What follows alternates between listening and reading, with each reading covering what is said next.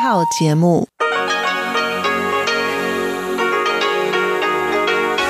ที่นี่สถานีวิทยุเรดิโอไต้หวันอินเตอร์เนชันแนล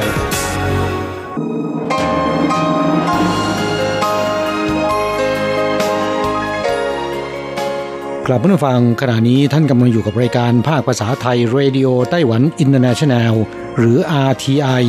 ออกกระจายเสียงจากกรุงไทเปไต้หวันสาธารณรัฐจีน เป็นประจำทุกวันนะครับ นอกจากรับฟังทางเครื่องรับวิทยุได้แล้ว ยังสามารถรับฟังรายการผ่านระบบออนไลน์ได้ที่ thai.rti.org.tw หรือที่ RTI Fanpage นะครับ ขอเชิญติดตามรับฟังรายการของเราได้ ตั้งแต่บัดนี้เป็นต้นไป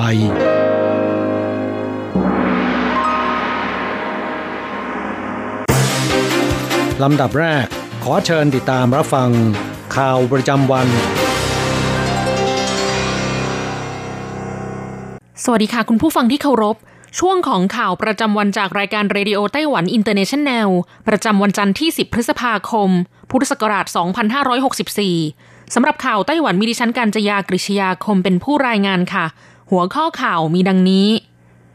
ตรวจเจอเพิ่มอีก คลัสเตอร์ไชน่าแอร์ไลน์และโนโวเทล พบผู้ติดโควิดเพิ่ม 4 ราย รวม 35 รายแล้ว เปิดโปงขบวนการแรงงานฟิลิปปินส์ตุ๋นเงินชาวไต้หวันนับล้านดอลลาร์ไต้หวัน กระทรวงการต่างประเทศไต้หวันเผย เจ้าหน้าที่การทูตไต้หวันในต่างประเทศติดโควิด 52 คน รักษาหายแล้ว 44 คน อาการหนักหนึ่งไม่รุนแรง7เขื่อนเต๋อจีระดับน้ำเหลือ 3เปอร์เซ็นต์ต่ำกว่า 1,326 เมตรแล้ว ต่ำที่สุดในรอบ 47 ปี ร้อนจนแสบผิว กรมอุตุประกาศเตือนอุณหภูมิสูง ไถหนานเกาสง 38 องศา ผู้เชี่ยวชาญชี้ร้อนระอุไปจนถึงวันอาทิตย์นี้ ต่อไปเป็นรายละเอียดของข่าวค่ะ สถานการณ์การแพร่ระบาดของโรคโควิด -19 ในกรณีคลัสเตอร์สายการบินไชน่าแอร์ไลน์และโรงแรมโนโวเทลของไต้หวัน ได้ขยายวงกว้างขึ้น ศูนย์บัญชาการควบคุมโรคติดต่อไต้หวันแถลงจำนวนผู้ติดเชื้อไวรัสโคโรนาสายพันธุ์ใหม่ 2019 หรือโรคโควิด -19 ณ วันที่ 10 พฤษภาคม 2564ไต้หวันพบผู้ติดเชื้อรายใหม่เพิ่ม 4 ราย เป็นการติดเชื้อภายในประเทศ 3 ราย และอยู่ระหว่างสอบสวนที่มาของการติดเชื้อ 1 ราย โดยในจำนวนนี้เป็นพนักงานโรงแรมสำหรับกักตัวในสนามบิน 1 คน เป็นผู้ป่วยรายที่ 1186 เป็นกัปตันของสายการบินไชน่าแอร์ไลน์หนึ่งคน หรือผู้ป่วยที่ 1187 ซึ่งอยู่ระหว่างสอบสวนหาที่มาของการติดเชื้อ และอีก 2 คนเป็นสมาชิกในครอบครัวที่พักอาศัยร่วมกับผู้ป่วยรายที่ 1105 คือผู้ป่วยรายที่ 1199 และ 1200 สรุปคลัสเตอร์ไชน่าแอร์ไลน์และโนโวเทลขณะนี้ มีผู้ป่วยยืนยันติดเชื้อโควิด -19 ทั้งสิ้น 35 คนแล้วสถิติจำนวนผู้ติดเชื้อสะสมของไต้หวันเพิ่มขึ้นเป็น 1,199 ราย แบ่งเป็นติดเชื้อจากต่างประเทศ 1,048 ราย ติดเชื้อในประเทศ 99 ราย นายทหารบนเรือรบติดเชื้อ 36 ราย ติดเชื้อบนอากาศยาน 2 ราย อีกหนึ่งรายไม่มีหลักฐานชี้ชัดว่าติดเชื้อจากที่ใด และอยู่ระหว่างตรวจสอบ 13 ราย หากลบผู้ติดเชื้อรายที่ 530 ออกไป เนื่องจากผลตรวจไม่ถูกต้อง ยอดผู้เสียชีวิตทั้งสิ้น 12 ราย รักษาหายแล้ว 1,089 รายกำลังอยู่ระหว่างรักษาในโรงพยาบาล 98 ราย นายเฉินซือจงผู้บัญชาการศูนย์บัญชาการควบคุมโรคติดต่อไต้หวันประกาศว่า เนื่องจากมีข้อเคลือบแคลงว่าภายในสายการบินไชน่าแอร์ไลน์ยังมีการแพร่กระจายของเชื้อโควิด -19 ในลักษณะลูกโซ่อยู่ ดังนั้นจึงพิจารณาให้ปรับมาตรการสกัดโควิดในกลุ่มลูกเรือไชน่าแอร์ไลน์เวอร์ชัน2.0 ให้เข้มงวดมากขึ้น โดยให้เรียกนักบินทั้งหมดกลับมาตรวจเชื้อใหม่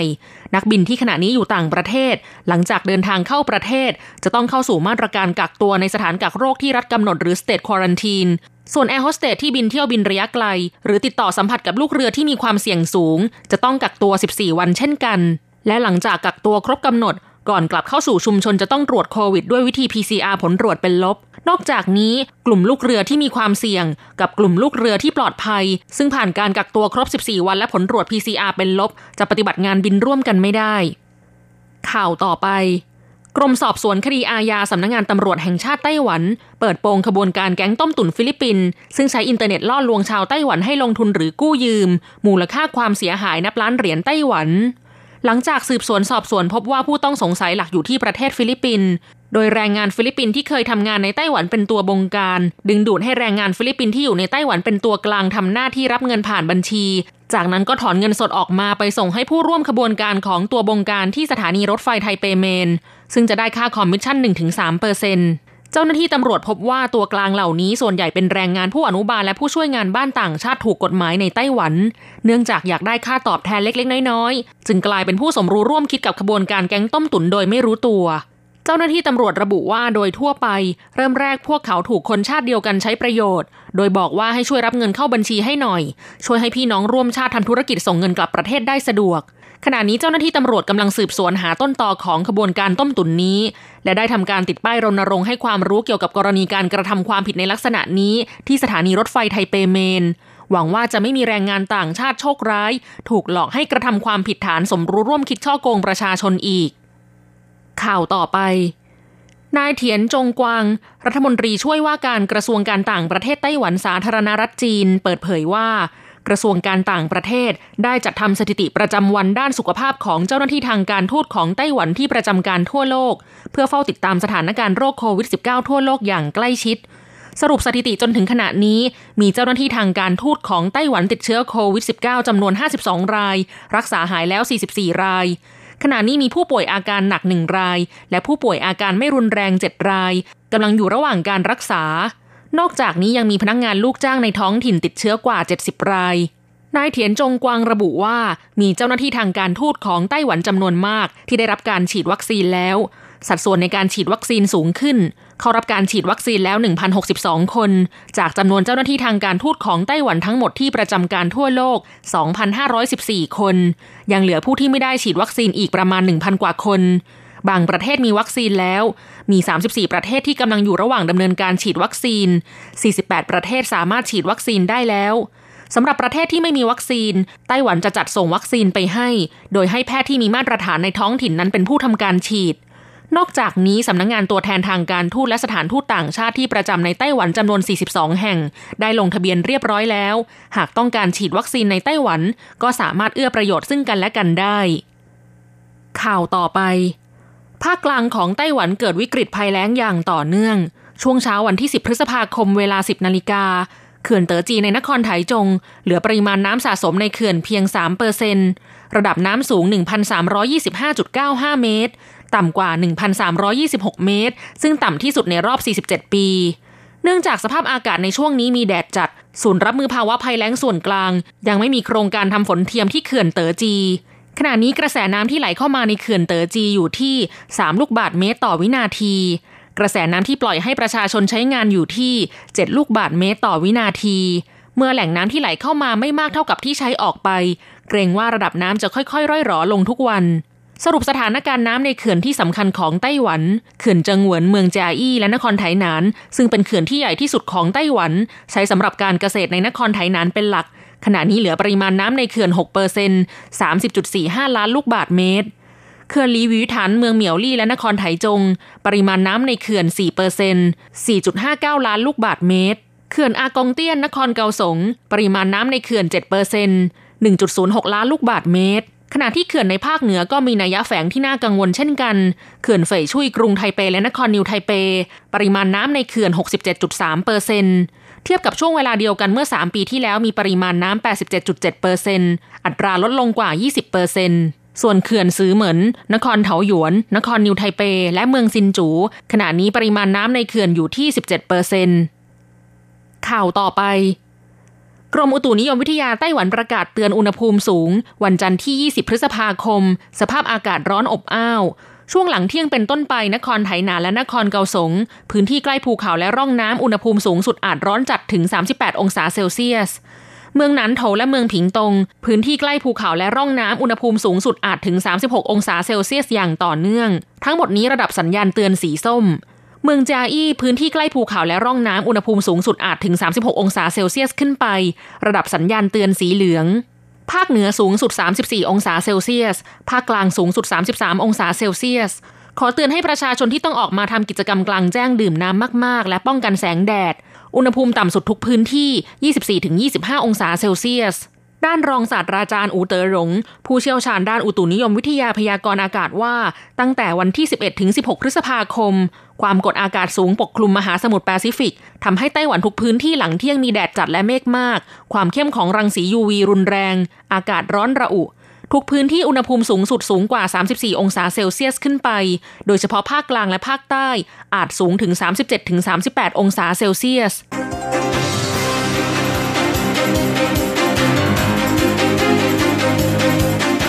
คุณผู้ฟังครับต่อไปเป็นข่าวต่างประเทศและข่าวประเทศไทย รายงานโดยผมแสงชัย กิตติภูมิวงหัวข้อข่าวที่สำคัญมีดังนี้ ผู้ติดเชื้อโควิด -19 สะสมทั่วโลก 157 ล้าน9แสนคนแล้ว ในเม็กซิโกผู้ติดเชื้อลดลงทางการผ่อนคลายมาตรการควบคุมโรค เกือบ 60%ของชาวญี่ปุ่นต้องการให้ยกเลิก โอลิมปิกโตเกียวเกมส์ พิษจากโควิด -19 ในอินเดียคาดว่ายอดขายสมาร์ทโฟนทั่วโลก อัตราขยายตัวลดเหลือ 8.5%เปอร์เซ็นต์เมลินดาต้องการหย่ากับบิลเกตส์ตั้งแต่ 2 ปีที่แล้ว คณะกรรมการอิสลามจังหวัดปัตตานีออกกฎเหล็กเพิ่มสำหรับมัสยิดเปิดละหมาดวันฮารีรายอ ต่อไปเป็นรายละเอียดของข่าวครับ สถิติมัชลัยจอห์นฮอปกินชี้ว่าสิ้นสุดเวลา 7 นาฬิกาของวันที่ 10 ตามเวลาในไต้หวัน ทั่วโลกมีผู้ติดเชื้อสะสมจากโรคโควิด -19 157 ล้าน9แสนคนแล้ว ผู้เสียชีวิตสะสม 3 ล้าน2แสน8หมื่นคน ประเทศที่มีผู้ติดเชื้อสะสมมากที่สุด 5 อันดับแรก อันดับหนึ่งคือสหรัฐ 32 ล้าน7แสนคน อันดับ 2 อินเดีย 22 ล้าน6แสนคน ตามด้วยบราซิล 15 ล้าน1แสนคน ฝรั่งเศส 5 ล้าน8แสนคน ตุรกี 5 ล้านคน ส่วนประเทศที่มีผู้เสียชีวิตมากที่สุด3อันดับแรกคือ สหรัฐ 581,000 คน บราซิล 422,000 คน อินเดีย 246,000 คน ที่เม็กซิโกสถานการณ์ผู้ติดเชื้อโควิด -19 รายใหม่ลดลงอย่างต่อเนื่องทางการเริ่มผ่อนคลายมาตรการเข้มงวดในการควบคุมโรคระบาด ลดระดับสัญลักษณ์เป็นสีเหลือง หรือระดับ 2 จากทั้งหมด 4 ระดับ โดยที่ร้านอาหาร โรงยิม โรงภาพยนตร์ สามารถเพิ่มจำนวนคนเข้าชมได้ และเปิดให้เข้าชมคอนเสิร์ตกลางแจ้ง และการแข่งขันกีฬาได้แบบไม่จำกัดจำนวนคน เริ่มตั้งแต่ 10 พฤษภาคม อย่างไรก็ตามยังคงดำเนินมาตรการห้ามขายเครื่องดื่มแอลกอฮอล์ในการแข่งขันกีฬากลางแจ้ง การดำเนินมาตรการผ่อนคลายนี้เป็นผลจากผู้ติดเชื้อรายใหม่ลดลงต่อเนื่องเป็นเวลาหนึ่งเดือน และยอดผู้ป่วยในโรงพยาบาลลดลงต่ำสุดในช่วงที่ผ่านมา หนังสือพิมพ์ยูมิอูริของญี่ปุ่นทำการสำรวจความเห็นประชาชน ระหว่างวันที่ 7 ถึง 9 ที่ผ่านมา ร้อยละ 59 ต้องการให้ทางการยกเลิก โอลิมปิกโตเกียวเกมขณะที่ผู้เห็นด้วยให้แข่งขันต่อไปมีเพียง 39%เท่านั้นสำหรับ การเลื่อนแข่งขัน ไม่ได้เป็นคำตอบให้เลือกในการสำรวจครั้งนี้ ในขณะเดียวกัน 23%ของผู้เห็นด้วยต่อการจัดแข่งขันต่อไป เห็นว่าควรจัดโดยไม่มีผู้ชม ที่ผ่านมานั้นทางการญี่ปุ่นได้ประกาศห้ามชาวต่างชาติเข้าชมแล้ว ส่วนจะเปิดให้ประชาชนในประเทศเข้าชมได้หรือไม่ ต้องรอการตัดสินใจในเดือนมิถุนายนสำหรับท่าทีของรัฐบาลญี่ปุ่นนั้นนายกรัฐมนตรีโยชิฮิเดะซูกะได้ย้ำตลอดว่า ต้องการเดินหน้าเป็นเจ้าภาพจัดแข่งขันโอลิมปิกฤดูร้อน กรุงโตเกียวที่เลื่อนมาจากปี 2020 เข้าต่อไปครับ สถานการณ์ระบาดโควิด -19 ในอินเดียยังคงรุนแรง องค์กรวิจัย TrendForce ประเมินว่า ประชากรความมั่งคั่งระดับกลางและสูงได้รับผลกระทบ ส่งผลต่อยอดขายสมาร์ทโฟนไตรมาสที่ 2 ซึ่งจะฉุดอัตราขยายตัวสมาร์ทโฟนทั่วโลกปี 2021 ลดจากประมาณการ 9.4%เหลือ 8.5%ทั้งนี้ตั้งแต่ปี 2019 อินเดียได้กลายเป็นตลาดสมาร์ทโฟนใหญ่อันดับสองของโลก ในช่วงเกิดการระบาดโควิด -19 ทวีความรุนแรง กระทบต่อเศรษฐกิจความเป็นอยู่ประชาชนทำให้ยอดจำหน่ายสมาร์ทโฟน แบรนด์ดังต่างๆ ในอินเดียมียอดขายลดลงค่ะต่อไปครับ สื่อหนังสือพิมพ์ Wall Street Journal รายงานว่านางเมลินดาเกตส์ได้ปรึกษาทนายความตั้งแต่ 2 ปีก่อน เรื่องการหย่าขาดกับบิลเกตส์ ผู้ร่วมก่อตั้งบริษัท Microsoft เนื่องจากไม่สบายใจที่บิลเกตส์พัวพันนักการเงินชื่อดัง ต้องหาคดีค้าประเวณีเด็กหญิง หลังจากที่บิลเกตส์วัย 65 ปี และเมลินดาเกตส์วัย 56 ปี ทวิตแถลงการณ์ในวันที่ 3 พฤษภาคม ตัดสินใจยุติชีวิตคู่ ซึ่งอยู่ร่วมกันผ่านมา 27 ปี เป็นข่าวเกรียวกราวทั่วโลก แม้ไม่มีการเปิดเผยสาเหตุของการหย่าร้าง แต่ Wall Street Journal ชี้ว่าเมลินดาได้ปรึกษาทนายความตั้งแต่ปี 2562 ก่อนตัดสินใจฟ้องหย่า สาเหตุประการหนึ่งอาจเป็นเพราะเมลินดาไม่พอใจที่บิลเกตส์ สนิทสนมกับเจฟฟรีย์เอปสตีน นักการเงินทรงอิทธิพล ซึ่งถูกจับกลุ่มในข้อหาค้าประเวณีเด็กหญิง ซึ่งต่อมาเอปสตีนได้เสียชีวิตในเรือนจำเมื่อเดือนสิงหาคม ปี 2562 เจ้าหน้าที่ระบุว่าเป็นการฆ่าตัวตายข่าวต่อไปครับ บริษัทเทคโนโลยีชีวภาพของเยอรมนี BioNTech จะจัดตั้งสำนักงงานภูมิภาค และโรงงานผลิตวัคซีนที่สิงคโปร์เพื่อใช้เป็นฐานขยายเครือข่ายการผลิตด้วยเทคโนโลยี mRNA BioNTech แถลงว่าการลงทุนได้รับการสนับสนุนจากคณะกรรมการพัฒนาเศรษฐกิจของสิงคโปร์ ตั้งเป้าหมายเปิดเดินเครื่องผลิตวัคซีนในปี 2566 มีกำลังผลิตวัคซีนแบบ mRNA ปีละหลายร้อยล้านโดส จะเป็นประโยชน์ในการช่วยให้เอเชียตะวันออกเฉียงใต้ มีโรงงานวัคซีน สามารถรับมือกับโรคระบาดในอนาคตได้อย่างรวดเร็ว ต่อไปติดตามข่าวจากประเทศไทย ในวันที่ 10 พฤษภาคมเป็นวันพืชมงคล พระบาทสมเด็จพระเจ้าอยู่หัว ทรงพระกรุณาโปรดเกล้าให้พลเอกสุรยุทธ์จุลานนท์ประธานองคมนตรี ปฏิบัติหน้าที่ในพิธีหว่านข้าวแปลงนาทดลอง สวนจิตรดา กรมการข้าวได้ขอพระราชทาน พระบรมราชานุญาตนำเมล็ดพันธุ์ข้าวทรงปลูกพระราชทาน ทั้งหมด 5,000 น้ำหนักรวม 1,396 กิโลกรัมบรรจุซองพลาสติกเพื่อแจกจ่ายให้ประสบนิกรและชาวนาทั่วประเทศ รับไปเป็นมิ่งขวัญและสิริมงคล ในการประกอบอาชีพการเกษตรสำหรับในปีนี้กระทรวงเกษตรและสหกรณ์ไม่ได้จัดงานพระราชพิธี พืชมงคล จดพนางคันแรกนาขวัญณมณฑลพิธีท้องสนามหลวง เนื่องจากประเทศไทย และทั่วโลกเผชิญกับการระบาดของโควิด -19 มีมาตรการข้อปฏิบัติทางสาธารณสุขหลายประการ ป้องกันการแพร่กระจายของโรค คณะกรรมการอิสลามออกกฎที่เข้มงวดมากขึ้นสำหรับมัสยิดที่เปิดให้ละหมาดในวันฮารีรายอ คณะกรรมการอิสลามประจำจังหวัดปัตตานีได้ประชุมลงมติ ให้ทางมัสยิดเปิดละหมาดเนื่องในวันฮารีรายอ ในวันตรุษอิดิฟิตี้ซึ่งกำลังจะมาถึง หลายฝ่ายเกิดความวิตกกังวล หากป้องกันโรคไม่ดีจะเกิดการติดเชื้อหมู่ ในกลุ่มผู้เข้าร่วมละหมาด คณะกรรมการอิสลามจึงได้กำหนดกฎที่มีความเข้มงวดเพิ่มขึ้น ได้แก่ การตรวจวัดอุณหภูมิ ก่อนเข้ามัสยิดการจัดเจลล้างมือแอลกอฮอล์การทำความสะอาดก่อนและหลังการละหมาด ไม่เปิดเครื่องปรับอากาศ เปิดหน้าต่าง งดใช้บ่อน้ำหรืออ่างใหญ่ร่วมกันทำเครื่องหมายจุดละหมาด เว้นระยะห่าง 1-2 เมตร เป็นต้นสำหรับสถานการณ์แพร่ระบาดของโควิด -19 ในจังหวัดปัตตานี ยังพบผู้ติดเชื้อเพิ่มขึ้น ยอดสะสมขณะนี้ 205 ราย ข้อต่อไปครับ ช่วงการระบาดโควิด -19 ผู้โดยสารของบขสลดเหลือวันละ 15,000 คน บริษัทขนส่งจำกัด หรือว่าบขสเปิดเผย จากสถานการณ์ระบาดโควิด -19 ที่ยังมีผู้ติดเชื้อจำนวนสูง ทางการขอความร่วมมือประชาชนงดการเดินทาง และลดการให้บริการในช่วง 23 นาฬิกาถึง 4 นาฬิกาของวันถัดไป เพื่อควบคุมการแพร่ระบาดโรค ตั้งแต่ช่วงเดือนเมษายนเป็นต้นมา ข้อมูลการเดินทาง ณวันที่ 8 พฤษภาคมพบว่า ปริมาณผู้โดยสาร ลดเหลือวันละ 15,000 คนบกสแถลงว่าได้ดำเนินตามนโยบายของกระทรวงคมนาคม ได้ปรับอัตราบรรทุกผู้โดยสารเหลือ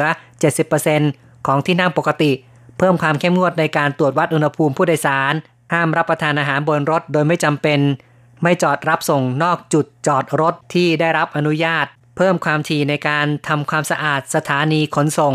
รวมทั้งกำชับพนักงาน ปฏิบัติตามมาตรการด้านสารสุขอย่างเคร่งครัด อีกข่าวหนึ่งเป็นข่าวทางด้านเศรษฐกิจ สภาอุตสาหกรรมแห่งประเทศไทย หรือว่าสอท เปิดเผย การสำรวจดัชนีความเชื่อมั่นภาคอุตสาหกรรมในเดือนเมษายนของปีนี้ อยู่ที่ระดับ 84.3 ปรับลดลงจาก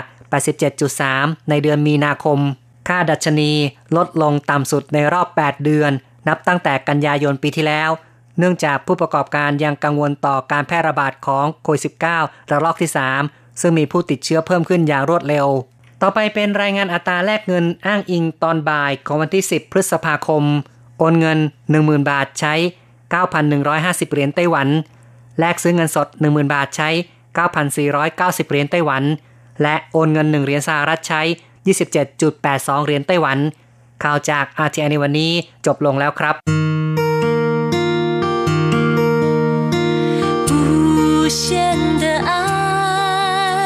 向全世界传开，永恒的关怀，来自他。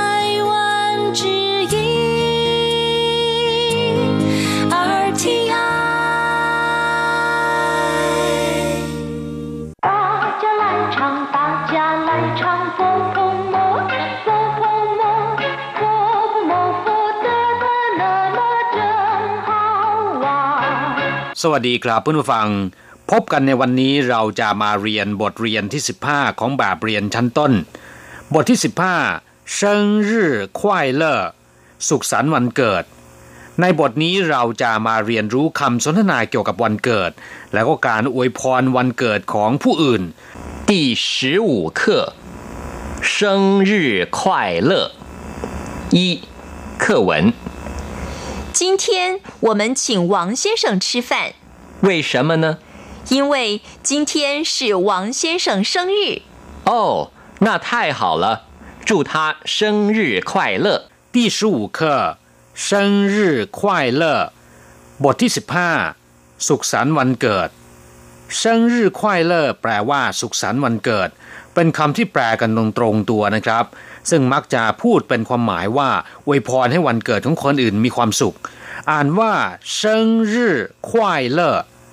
เซิงรื่อก็แปลว่าวันเกิดควายเลอแปลว่ามีความสุขหรือเป็นสุขเซิงรื่อควายเลอก็คือสุขสันต์วันเกิด今天我们请王先生吃饭วันนี้เราเชิญคุณหวังทานข้าว今天ก็คือวันนี้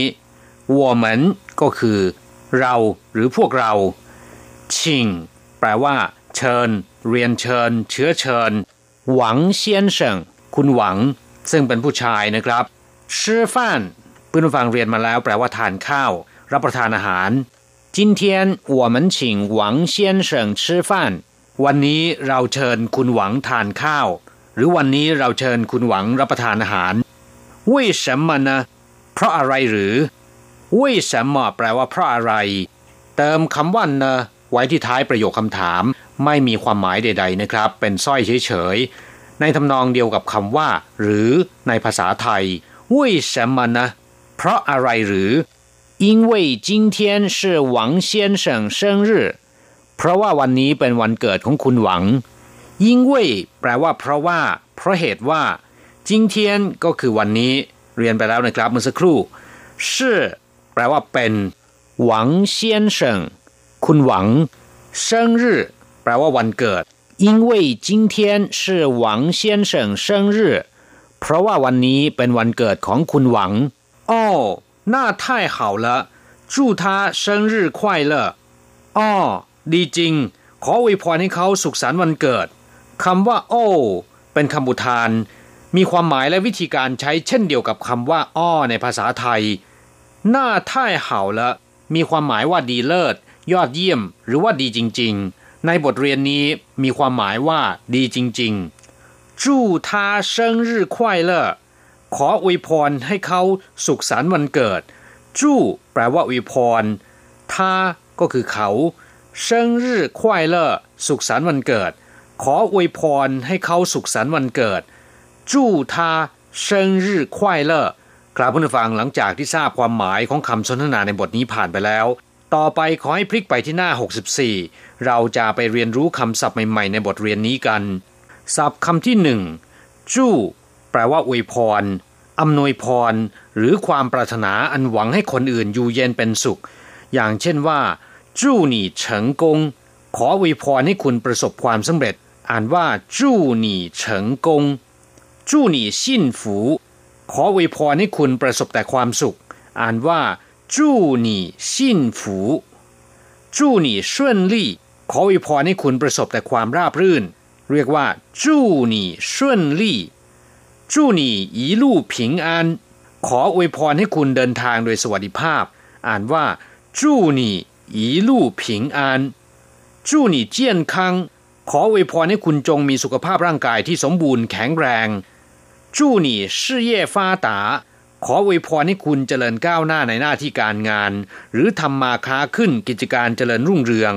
เรียกว่าจูนี่事业发达จู้ฝูแปลว่าอวยพรให้มั่งมีสีสุข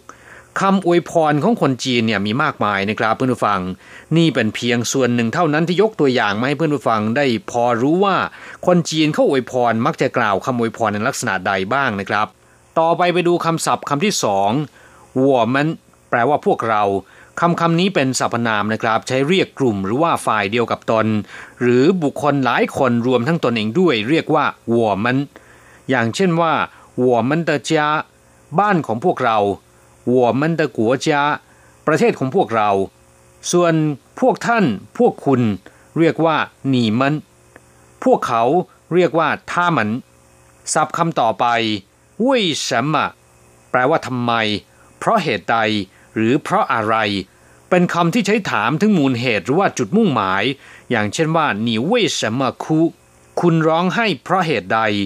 หนีเว่ย什么要去ทำไมคุณถึงต้องไป为什么会发生这种事情ทำไมถึงได้เกิดเรื่องทำนองนี้ขึ้นได้ศับคำต่อไปที่เราจะมาทำความรู้จัก ซึ่งมีส่วนเกี่ยวข้องกับคำว่าวิสัมมที่แปลว่าทำไม หรือเพราะเหตุใด เพราะอะไรศัพท์คำนี้อ่านว่า因为แปลว่าเพราะ เพราะเหตุว่า หรือว่าเนื่องจากคำนี้เป็นคำสันธานใช้แสดงมูลเหตุหรือว่าเหตุผล อย่างเช่นว่า因为我爱你ก็เพราะว่าผมรักคุณ因为他骂我所以我哭了ก็เพราะเขาด่าผม เพราะฉะนั้นผมจึงร้องไห้因为下雨所以无法出门 เพราะเหตุว่าฝนตกจึงไม่สามารถออกจากบ้านไปได้因为交通阻塞所以迟到了เพราะเหตุว่าจราจรติดขัดจึงทำให้มาถึงสาย มาถึงศัพท์คำสุดท้ายที่เราจะมาทำความรู้จักนะครับเซิงรื่อควายเลอเรียนไปแล้วคร่าวๆ ตอนต้นรายการ แปลว่าสุขสันต์วันเกิด ในวันเกิดของผู้อื่นเราจะอวยพรให้เขาผู้นั้นสุขสันต์วันเกิด ซึ่งจะกล่าวคำอวยพรว่าจู้นี่เซิงรื่อควายเลอ ขออวยพรให้คุณสุขสันต์วันเกิด大家一起来唱生日快乐歌ทุกคนมาร้องเพลงสุขสันต์วันเกิดพร้อมๆ กันเถิดคำว่าเซิงแปลว่า เกิด คลอดหรือว่าให้กำเนิดรื่อก็แปลว่าวันเซิงรื่อก็คือวันเกิด อย่างเช่นว่า他的生日是一月二号วันเกิดของเขาตรงกับวันที่สองเดือนมกราคม ส่วนคำว่าควายเลอแปลว่ามีความสุข หรือว่าเป็นสุข อย่างเช่นว่าควายเลอแต่หวยเชี่ยวยิ้มแย้มอย่างมีความสุขควายเลอแต่ถงเหนียนวัยเด็กที่มีความสุขควายเลอแต่เกอช่างร้องเพลงอย่างมีความสุขเซิงรือควายเลอก็แปลว่าสุขสันต์วันเกิด ครับผู้ฟังหลังจากทราบความหมายของคำศัพท์แล้ว ต่อไปขอให้พลิกไปที่หน้า 65 ของแบบเรียน เราจะไปฝึกหัดพูดพร้อม ๆ กับคุณครูเซน 代换练习你们为什么请我吃饭因为今天是你的生日哦你们对我太好了祝你生日快乐！我太高兴了。你们为什么请我吃饭？ทำไมพวกคุณเชิญฉันทานข้าว请我吃饭แปลว่าเชิญฉันทานข้าว因为今天是你的生日เพราะว่าวันนี้เป็นวันเกิดของคุณ 因为今天เพราะว่าวันนี้是你的生日เป็นวันเกิดของคุณ哦你们对我太好了อ๋อพวกคุณช่างดีต่อฉันเหลือเกิน对我太好了ช่างดีต่อฉันเหลือเกิน祝你生日快乐ขออวยพรให้คุณจงสุขสันต์วันเกิด我太高兴了ฉันดีใจเป็นที่สุดเลย太高兴了 ดีใจมาก ดีใจที่สุด ครับผู้ฟังหลังจากที่เรียนผ่านไปแล้ว ขอให้นำไปหัดพูดบ่อยๆนะครับ ภาษาจีนของคุณก็จะพัฒนาขึ้นเรื่อยๆ เราจะกลับมาพบกันใหม่ในบทเรียนถัดไป สวัสดีครับ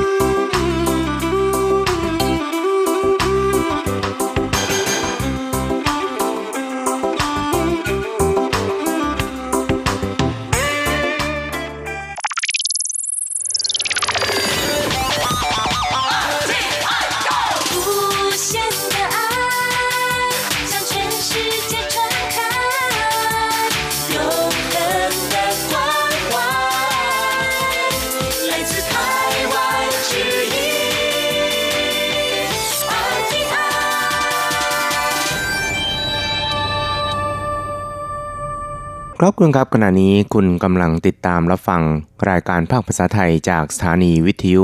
RTI ซึ่งส่งกระจายเสียงจากกรุงไทเป ประเทศสาธารณรัฐจีนอยู่นะครับและต่อไปนั้นก็ขอเชิญคุณผู้ฟังติดตามรับฟังรายการกระแสประชาธิปไตย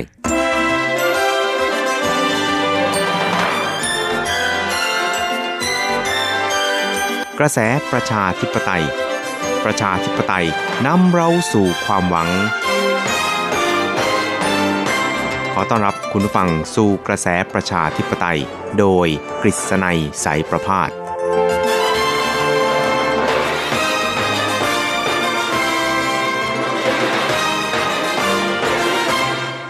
สวัสดีครับคุณผู้ฟังที่รักและเคารพทุกท่านครับ ผมกฤษณัยสารพาดก็กลับมาพบกับคุณผู้ฟังอีกครั้งหนึ่งครับ ในช่วงเวลาของกระแสประชาธิปไตยนะครับ ซึ่ง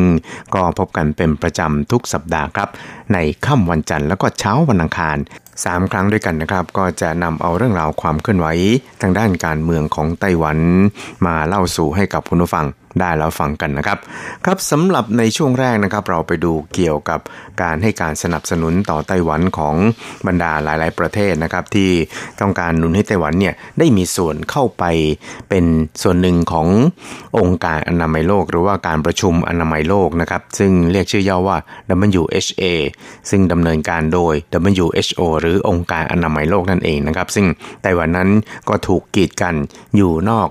ระบบ หรือว่ากลไกการอนามัยโลกเนี่ยมานานทีเดียวนะครับ ถึงแม้ว่าในช่วงของท่านประธานาธิบดีมาอิงจูนี่นะครับ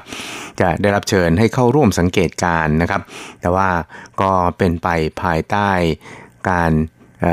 เห็นชอบนะครับหรือว่าการไม่คัดค้านของทางการจีนนะครับ แต่ว่าหลังจากที่ท่านผู้นำไต้หวันเนี่ยได้เข้ามา เป็นผู้นำไต้หวันแล้วนี่นะครับ ก็ถูกทางการจีนนะครับบอยคอรจนทำให้ WHO นั้นไม่กล้าส่งเทียบเชิญ มาเชิญไต้หวันเข้าร่วม เป็นผู้สังเกตการนะครับในช่วงตลอด 4-5 ปีที่ผ่านมาครับ ตั้งแต่ปี 2016 ครับ ซึ่งในช่วงที่เกิดการระบาดของโควิด -19 เนี่ยนะครับ ไต้หวันนั้นมีผลสำเร็จนะครับ หรือว่าประสบความสำเร็จในการควบคุมโควิด -19 จน เป็นที่ยอมรับของนานาชาตินะครับ เพราะฉะนั้นเนี่ยหลายๆ ประเทศโดยเฉพาะอย่างยิ่งประเทศตะวันตกนี่นะครับ ต่างก็เล็งเห็นว่าไต้หวันนั้นมีประสบการณ์ในการควบคุมโรคโควิด -19 เนี่ยเป็นอย่างดีนะครับ แล้วก็มีประสบการณ์ตลอดจนสามารถที่จะทำให้โควิด -19 ในไต้หวันนั้น ไม่มีการระบาดเป็นวงกว้างนะครับ จึงสมควรที่จะถูก บรรจุนะครับหรือว่าถูกรวมเอาไว้อยู่ในกลไกอนามัยโลกเพื่อความมั่นคงปลอดภัยในสุขภาพอนามัยของประชากรโลกด้วยนะครับ เพราะฉะนั้นในช่วงที่ผ่านมานอกจากการประชุม G7 นะครับที่ได้มีการแสดงความ จุดยืนนะครับที่จะสนับสนุนไต้หวันเนี่ยเข้าร่วมในกิจกรรมนานาชาตินะครับก็ยังได้แสดงความวิตกกังวลเกี่ยวกับสถานการณ์บนช่องแคบไต้หวันนะครับสำหรับในส่วนของทางฝรั่งเศสนะครับก็คือวุฒิสภาของฝรั่งเศสนั้น ก็ได้มีมติเป็นเอกฉันนะครับถึง 340 เสียงต่อ1ต่อศูนย์เสียงนะครับงดออกเสียงไป 19 เสียง โดยไม่มีเสียงคัดค้านเลยครับ ก็เรียกร้องให้รัฐบาลฝรั่งเศสนั้น ต้องแสดงท่าทีสนับสนุนไต้หวัน เข้าร่วมสมัชชาใหญ่องค์การอนามัยโลก หรือ WHA นะครับแล้วก็เข้าร่วมในองค์การการบินพลเรือนระหว่างประเทศ หรือ ICAO ครับแล้วก็องค์การตำรวจโรคหรือ Interpol ตลอดไปจนถึงอนุสัญญาสหประชาชาติ ว่าด้วยการเปลี่ยนแปลงสภาพอากาศ หรือ UNFCCC นะครับ ซึ่งก็เรียกได้ว่าเป็นการสร้างแรงกดดันให้แก่ประชาคมโลกพอสมควรนะครับ ซึ่งกรณีนี้นะครับในจางตุนหานโฆษกทำเนียบประธานาธิบดีของไต้หวันนั้นก็ได้ระบุนะครับขอบคุณต่อวุฒิสภาสหรัฐ แล้วก็กลุ่มรัฐมนตรีอุตสาหกรรมชั้นนำของโลกหรือ G7 นี่นะครับ ซึ่งแถลงสนับสนุนไต้หวันเข้าร่วม WHO แล้วก็ WHA นะครับ โดยนายจางตุนหันบอกว่า ในช่วงหนึ่งปีที่ผ่านมานะครับไต้หวันนั้นพยายามช่วยเหลือทั่วโลกต่อสู้กับโรคระบาดของโควิด -19 นะครับ แสดงเห็นว่าไต้หวันนั้นช่วยได้หรือว่าไต้หวัน can help นะครับ และไต้หวันยังคงช่วยเหลือต่อเนื่องก็คือ ไต้หวัน is helping แสดงถึงศักยภาพ อุทิศเพื่อสังคมโลก ดังนั้น นานาชาตินั้นควรให้ไต้หวันเนี่ยมีส่วนช่วยเหลือ ประชาคมโลกให้หลุดพ้นจากสภาวะของการระบาดของโควิด -19 ที่เป็นอยู่ในปัจจุบันนะครับ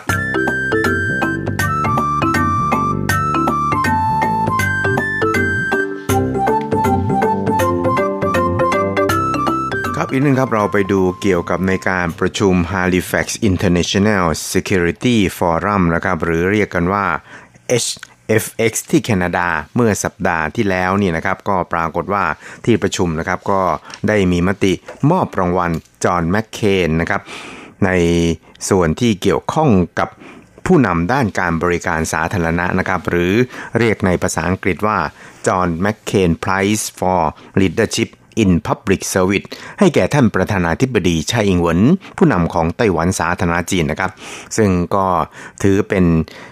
รางวัลระดับนานาชาติอีกรางวัลหนึ่งที่ผู้นำหญิงท่านนี้ของไต้หวันได้รับ ในช่วงการดำรงตำแหน่งผู้นำไต้หวันนะครับ โดยผู้นำไต้หวันนั้นก็ได้ระบุครับบอกว่ารางวัลดังกล่าวนั้นถือเป็นเกียรติยศของชาวไต้หวันทั้งมวลครับไม่ใช่รางวัลเกียรติยศสำหรับตัวท่านเพียงผู้เดียวครับ พร้อมทั้งย้ำนะครับบอกว่าเลี้ยนตราแห่งเสรีภาพและประชาธิปไตยนั้น เป็นสิ่งที่จะทำให้ไต้หวันมีที่ยืนอยู่บนเวทีโลกนะครับ ครับการประชุม HFX นะครับถือเป็นเวทีหารือด้านความมั่นคงระหว่างประเทศ ที่สำคัญแห่งหนึ่งของโลก ภายใต้จุดมุ่งหมายในการเสริมความร่วมมือระหว่างประเทศ ที่ใช้ระบอบประชาธิปไตย โดยมีสำนักงงานใหญ่อยู่ที่กรุงวอชิงตันดีซีนะครับจากการประชุมขึ้นเป็นประจำทุกปีที่เมืองแฮลิแฟกซ์ประเทศแคนาดาปีนี้ก็เป็นการประชุมในสมัยที่ 13 โดยจัดขึ้นระหว่างวันที่ 19 ถึง 21 พฤศจิกายนนะครับ สำหรับรางวัลจอห์นแมคเคนนะครับประเภทผู้นำด้านบริการสาธารณะนั้น ก็เริ่มมอบให้แก่ผู้นำที่มีผลงานดีเด่นด้านการบริการสาธารณะของโลกตั้งแต่เมื่อปี 2018 เป็นต้นมานะครับ ก็เป็นการลำลึกถึงจอห์นแมคเคนวีรบุรุษสงครามเวียดนาม แล้วก็สมาชิกวุฒิสภาสหรัฐ ที่เสียชีวิตด้วยโรคเนื้องอกในสมอง เมื่อวันที่ 25 สิงหาคม ปี 2018โดยวัย 81 ปีครับ ครับการมอบรางวัลดังกล่าวเนี่ยนะครับ ก็ส่งผลให้จีนนี่นะครับไม่พอใจเป็นอย่างมากครับ สั่งการให้โฆษกของสถานทูตจีนประจำแคนาดา ให้สัมภาษณ์สื่อแคนาดาระบุว่า การมอบรางวัลดังกล่าวให้แก่ประธานาธิบดีไช่อิงหวน ผู้นำไต้หวันนั้น ถือเป็นการละเมิดหลักการจีนเดียว พร้อมกับเรียกร้องให้มีการยกเลิก มติการมอบรางวัลดังกล่าวทันทีครับทั้งนี้คณะกรรมการกิจการจีนเป็นใหญ่ของไต้หวันนะครับ ก็ได้ตอบโต้ว่า จีนเออาอะไรเนี่ยก็อ้างแต่เรื่องหลักการจีนเดียว ชี้ชัดว่ารางวัลดังกล่าวนั้นถือเป็นสัญลักษณ์ แสดงว่าท่านประธานาธิบดีไช่หงวนของไต้หวันสาธารณจีนนั้น เหมาะสมกับรางวัลอย่างหาทิฏฐิมิได้ทีเดียวครับครับโฆษกสารทูตจีนประจำแคนาดาได้ตอบคำถามของผู้สื่อข่าวแคนาดานะครับว่า SFX นั้นไม่สนใจจุดยืนอันแข็งขันของจีน ดึงดันมอบรางวัลให้แก่ไช่อิงเหวิน ละเมิดหลักการจีนเดียวอย่างรุนแรง จึงขอแสดงจุดยืนคัดค้านอย่างถึงที่สุด และเรียกร้องให้ยกเลิกมติที่ผิดพลาดดังกล่าวโดยทันทีครับส่วนทางด้านคณะกรรมการกิจการจีนแผ่นดินใหญ่หรือ MAC ของไต้หวันนะครับก็ได้ตอบโต้อย่างทันควันนะครับว่า การที่ท่านประธานาธิบดีไช่อิงเหวินได้รับรางวัลจอห์นแมคเคนไพรส์ for Leadership in Public Service นั้นถือเป็นการแสดงเห็นว่าประชาคมโลกนั้น ได้แสดงความชื่นชม ต่อการที่ไต้หวันยังคงสามารถยืนหยัดปกป้องเสรีภาพ บนช่องแคบไต้หวัน และพิทักษ์เสรีภาพประชาธิปไตยอย่างเด็ดเดี่ยว ท่ามกลางการข่มขู่ทั้งการเมืองและการทหารจากจีน ส่วนการที่จีนมีปฏิกิริยาอย่างไร้เหตุผล และเออาอะไร ก็ยกเรื่องหลักการจีนเดียวขึ้นมาแอบอ้างร่ำไปนั้น ก็ยิ่งแสดงเห็นว่า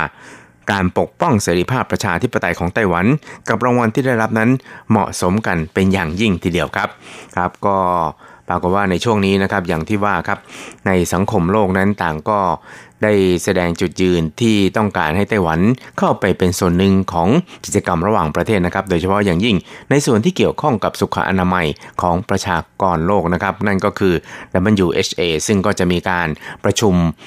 สมัชชาอนามัยโลกกันเนี่ยนะครับในช่วงประมาณปลายเดือนพฤษภาคมนี้นะครับ เราก็คงจะต้องจับจ้องจับตามองกันต่อไปครับว่าไต้หวันจะได้รับเชิญให้เข้าร่วมการประชุมในฐานะสังเกตการหรือไม่นะครับ ทั้งทั้งที่มีกระแสกดดันจากประชาคมโลกอย่างเต็มที่เลยทีเดียวนะครับ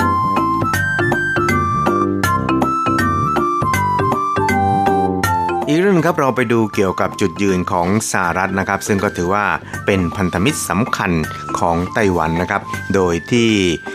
นายแอนโทนีบริงเคนนะครับรัฐมนตรีว่าการกระทรวงการต่างประเทศสหรัฐได้สัมภาษณ์ผู้สื่อข่าว เมื่อสัปดาห์ที่ผ่านมานะครับโดยย้ำจุดยืนของสหรัฐที่จะสร้างหลักประกัน ให้แก่ไต้หวันให้มีความสามารถในการป้องกันตัวเองครับ นอกจากนี้เนี่ยเจ้าหน้าที่อาวุโสของกระทรวงต่างประเทศสหรัฐนั้น ยังได้ระบุอีกครับว่า การประชุมรัฐมนตรีว่าการกระทรวงการต่างประเทศ G7 ในคราวนี้ ก็มีการออกคำประกาศร่วม กล่าวถึงการสนับสนุนให้ไต้หวันเข้าร่วมกิจกรรมนานาชาติอย่างแรงกล้า ซึ่งนางโอเจียงอันนะครับโฆษกกระทรวงต่างประเทศไต้หวันสาธารณจีน ก็ได้แสดงความขอบคุณอย่างจริงใจ และหวังว่าประเทศที่มีอุดมการใกล้เคียงกันนั้นจะสนับสนุนไต้หวันต่อไป รัฐบาลไต้หวันจะกระชับความสัมพันธ์กับสหรัฐให้แน่นแฟ้นยิ่งขึ้น บนพื้นฐานอันล้ำลึกที่มีต่อกันในช่วงที่ผ่านมานะครับในแอนโทนีบริงเกน ได้เยือนอังกฤษระหว่างวันที่3-5พฤษภาคมที่ผ่านมาครับ เข้าร่วมการประชุมรัฐมนตรี 7 ประเทศอุตสาหกรรม หรือ G7 ให้สัมภาษณ์นิตยสาร The Financial Times นะครับ โดยบอกว่าสหรัฐนั้นจับตาความพยายามที่จะลุกล้ำไต้หวันของจีนมาโดยตลอด โดยสหรัฐนั้นจะให้หลักประกัน แก่ความสามารถในการป้องกันตนเองของไต้หวัน ซึ่งเขาย้ำว่าคำมั่นสัญญาที่สหรัฐให้ไว้กับไต้หวันนั้นไม่เคยแปรเปลี่ยนนะครับ ใครก็ตามที่จะใช้กำลังวุธเพื่อเปลี่ยนแปลงสถานะปัจจุบัน บนช่องแคบไต้หวันล้วนเป็นสิ่งที่ผิดพลาดทั้งสิ้น นอกจากนี้นะครับเจ้าหน้าที่อาวุโสของกระทรวงต่างประเทศสหรัฐ ยังได้ชี้แจงให้แก่สื่อมวลชนทราบนะครับว่า การประชุม G7 ในคราวนี้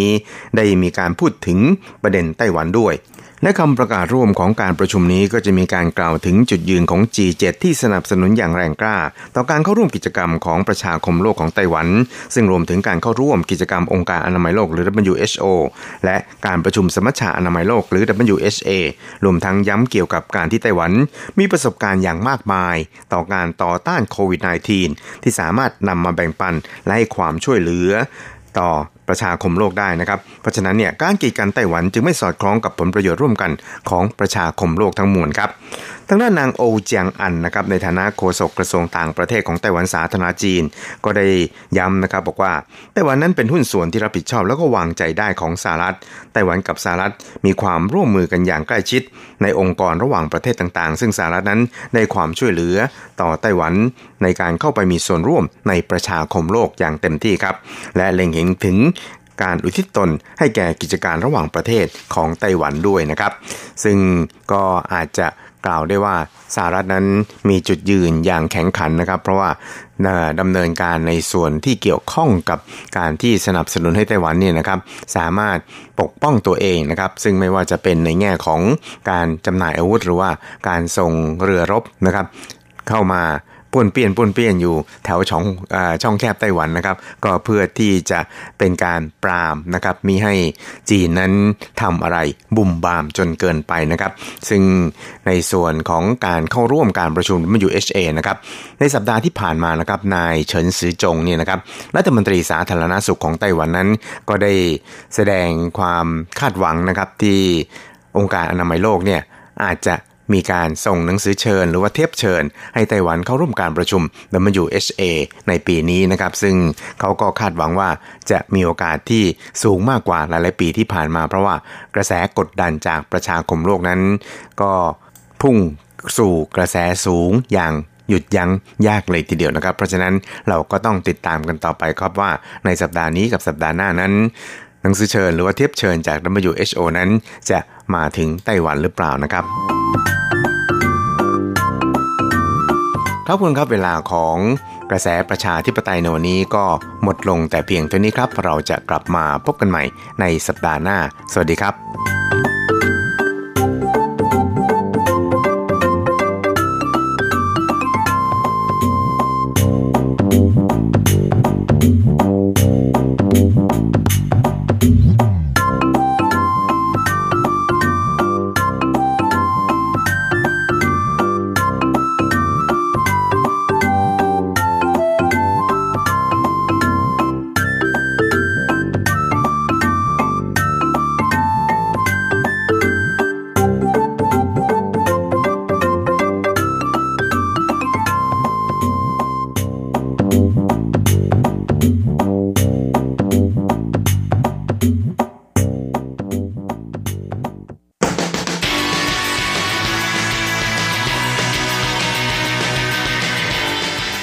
ปัจจุบัน โลกปัจจุบัน เปลี่ยนแปลงตลอดเวลา ทุกอย่างไม่หยุดอยู่กับที่ ย้อนอดีต ย้อนดูเรื่องราว วัฒนธรรม ความคิด ความเป็นอยู่ของผู้คนในอดีต มองปัจจุบัน ย้อนอดีตดำเนินรายการโดย แสงชัย กิตติภูมิวงศ์รจรัสยนต์สุวรรณ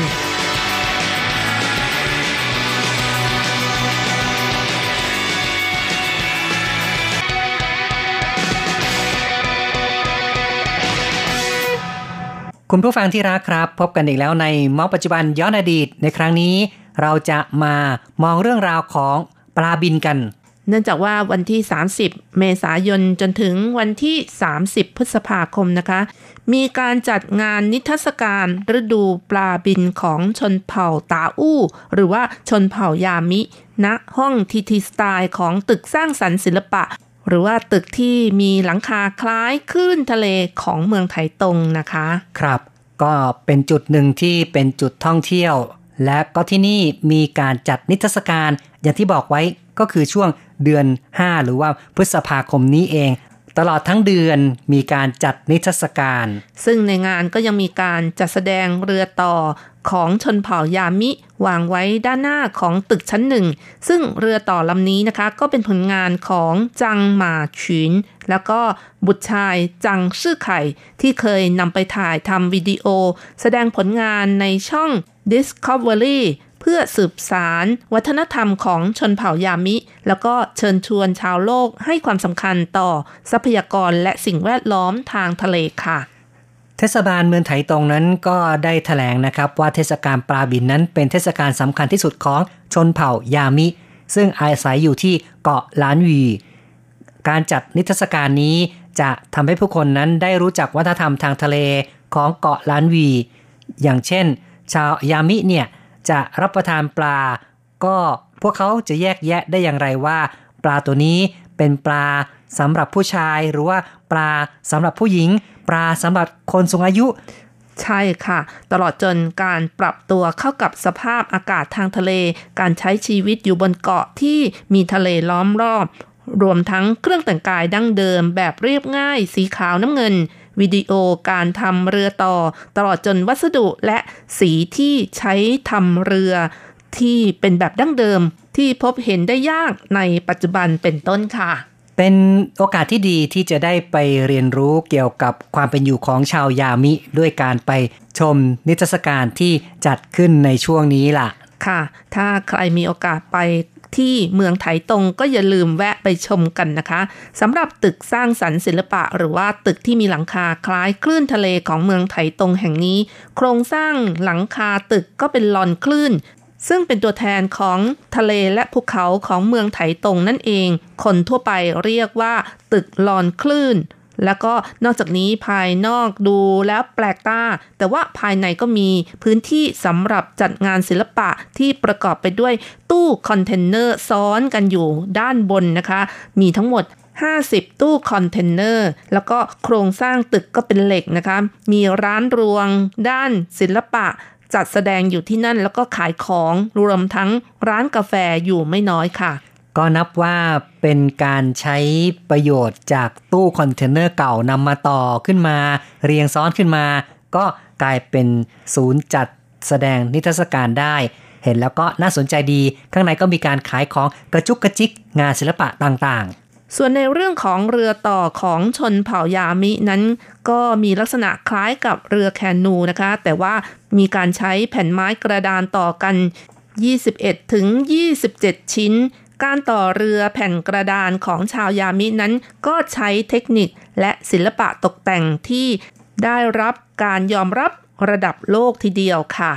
ตัวเรือและไม้ที่ใช้ทำมีลักษณะคล้ายสำลี หรือยางไม้อุดให้แนบสนิทกัน ไม่มีการใช้ตะปูสักตัวเลยนะคะ พิเศษจริง ๆ ครับ แล้วก็ไม้แต่ละแผ่นนั้นเป็นวัสดุที่มาจากต้นไม้ ต่างชนิดกัน แต่ก็สามารถนำมาประกอบเข้าด้วยกัน ตัวเรือนั้นก็มีการประดับลวดลาย เป็นลักษณะของฟันเฟือง ก็เป็นสัญลักษณ์หมายถึงตาของเรือ ซึ่งเชื่อกันว่าจะป้องกันสิ่งชั่วร้าย ช่วยคุ้มครองให้เรือปลอดภัย ในระหว่างที่แล่นในทะเล เมื่อมีการต่อเรือเสร็จแล้ว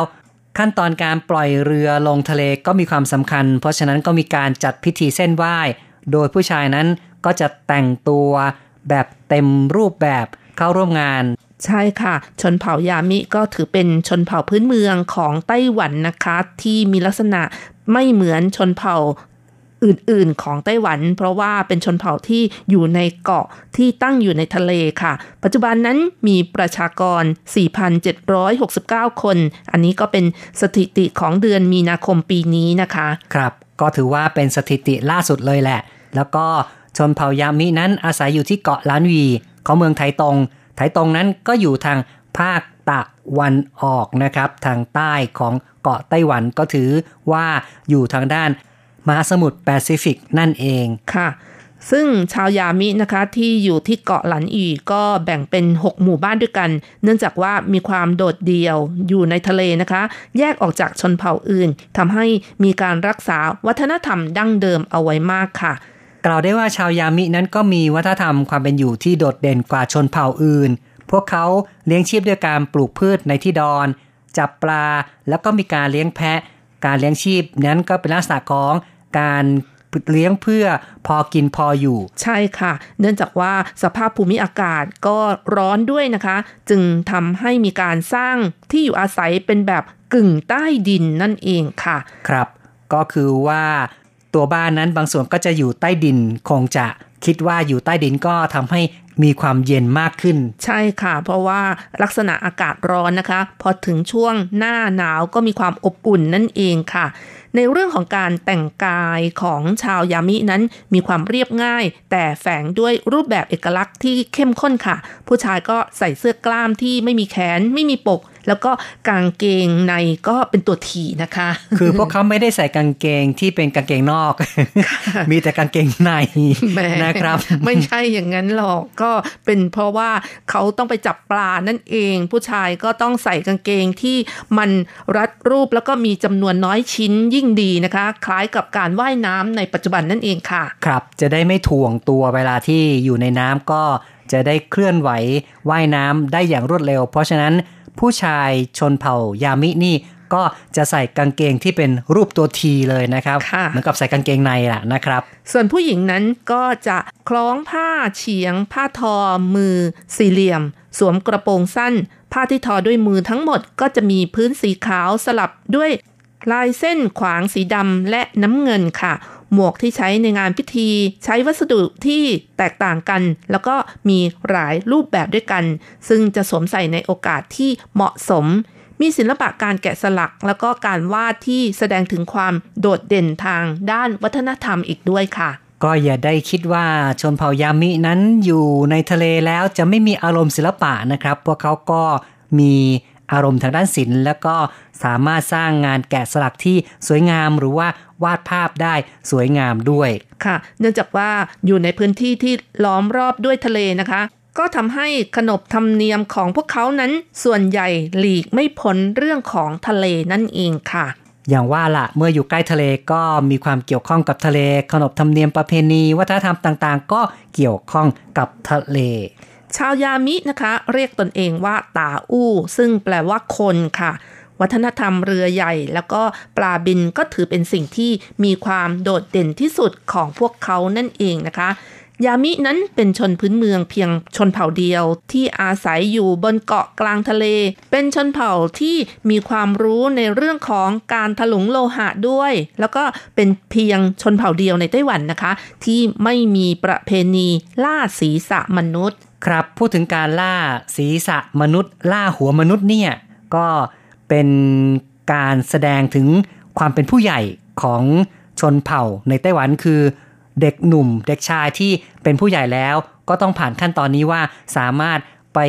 ฆ่าศัตรูไปตัดศีรษะศัตรูกลับมาได้ เพื่อจะได้เป็นที่ยอมรับในชนเผ่ากัน เพราะฉะนั้นก็มักจะมีประเพณีการล่าศีรษะมนุษย์ในชนเผ่าต่างๆ แต่ว่าชนเผ่ายามินี่ก็นับว่าเป็นผู้ที่มีจิตใจที่อบอ้อมไม่ได้ต้องการที่จะไปรุกรานหรือว่ารังแกคนอื่น ค่ะชนเผ่ายามิก็มีเทศกาลจับปลาบิน โดยเทศกาลนี้จัดขึ้นในช่วงเดือนมีนาคมจนถึงเดือนมิถุนายนค่ะ หวังว่าจะทำให้มีความโชคดีในการจับปลา ก็มีพิธีเส้นไหว้ ซึ่งแบ่งเป็นขั้นตอนต่างๆ ในครั้งแรกจัดในช่วงปลายปีตามปฏิทินเก่า และครั้งสุดท้ายเมื่อสิ้นสุดฤดูการจับปลา บินนั่นเองค่ะ แล้วก็การจับปลาบินนั้นผู้หญิงก็ห้ามร่วมพิธีแต่ว่าดูได้นะคะ ครับก็คือไม่สามารถเข้าไปเป็นส่วนหนึ่งในพิธี แต่สามารถดูอยู่ข้างๆได้ แล้วก็ในหมู่ชาวยามินั้น ปลาบินก็ถือว่าเป็นอาหารที่สำคัญมากสำหรับพวกเขาฤดูการจับปลาบินนั้น จะเริ่มตั้งแต่เดือนกุมภาพันธ์จนถึงกันยายน เพราะฉะนั้นช่วงนี้ก็ยังเป็นช่วงฤดูการจับปลาบินอยู่ครับและเมื่อ ผ่านพ้นฤดูกาลนี้ไปแล้ว